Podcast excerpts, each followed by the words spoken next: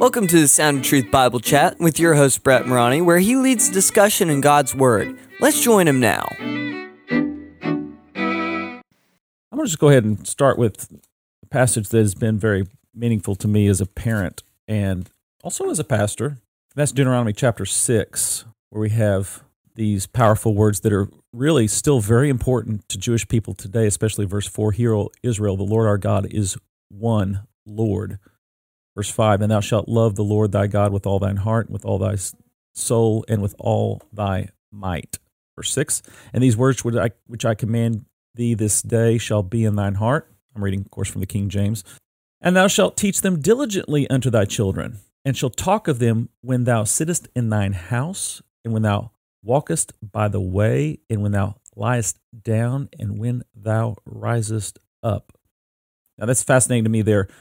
When you're going to bed, which is to the Jewish mind, the Hebrew mind, actually sundown is the start of the next day. We think of it kind of the oh. opposite today, right?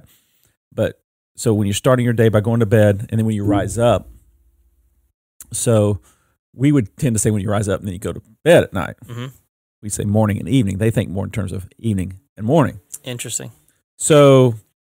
And thou shalt bind them for a sign upon thine hand, and they shall be as frontlets between thine eyes. The little phylacteries, of course, uh, came out of this passage. And thou shalt write them upon thy posts of thy house and on thy gates. So, this tells us how we are to bring the Word of God into our lives. It's not to be a once-a-week thing. Mm-hmm. It's a twenty-four seven lifestyle. Right. Bringing the Word in, because we do not live by bread alone, but by every word that proceeds from the mouth of God.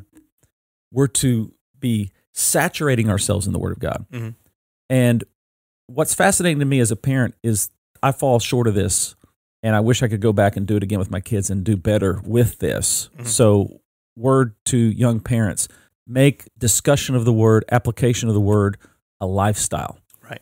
And too often, and here's pastors, pastor talk kicking in, church talk, too often we relegate religious instruction to church activity, Sunday school, Sunday school, uh, discipleship training. Mm-hmm. We've programmed it as a part of the week, which isn't a bad thing necessarily, mm-hmm.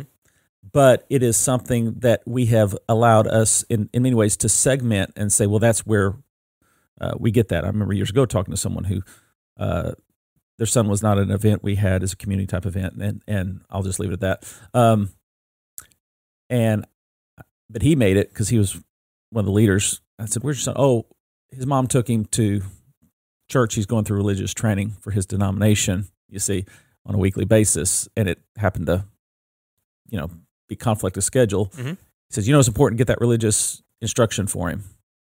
And that that's the mindset for so many of us. Send him to church or bring him to church. Yeah, you relegate the responsibility of raising up your children in the Word to someone else. That's correct. And...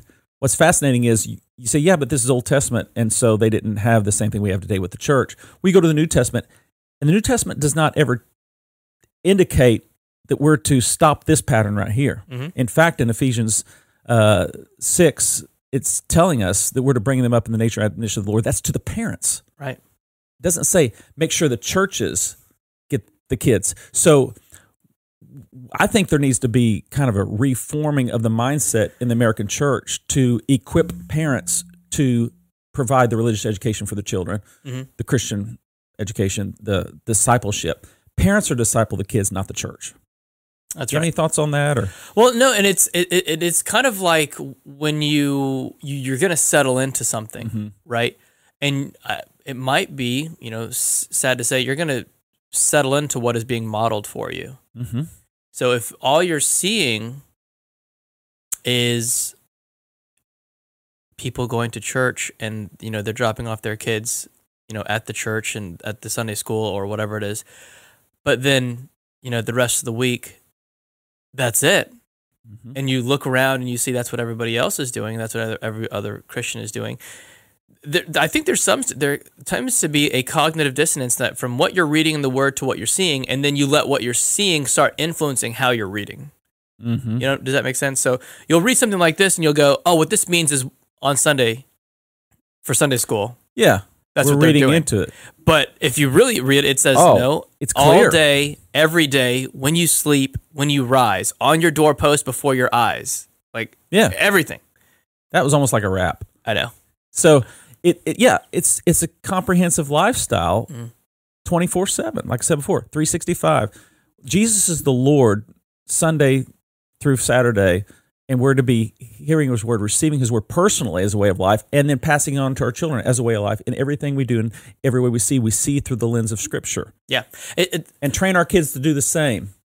And that's I'm, not going to happen with I'm only one hour a week. I'm one hundred percent with you. one hundred percent with you. And the one extra thing I would go on top of that, mm-hmm. right? Because what we're saying is, we as parents, it, it, God has given us the awesome responsibility and the awesome burden to raise up these little God imagers mm-hmm. into the image of God. Right.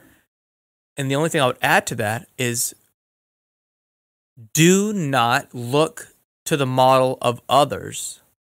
Look what the model in Scripture is, because That's right. I'm telling you, Christians who read their Bible are going to read this, and then they're going to see what modern day, with the modern day church or modern day Christians, or I don't, I don't, I'm not, I'm not trying to beat up the church. I'm just trying to say, when I grew up, that was the the kind of picture of a Christian household is what I saw was, come to church on Sundays. Right. Maybe we'll go to church on Wednesday nights.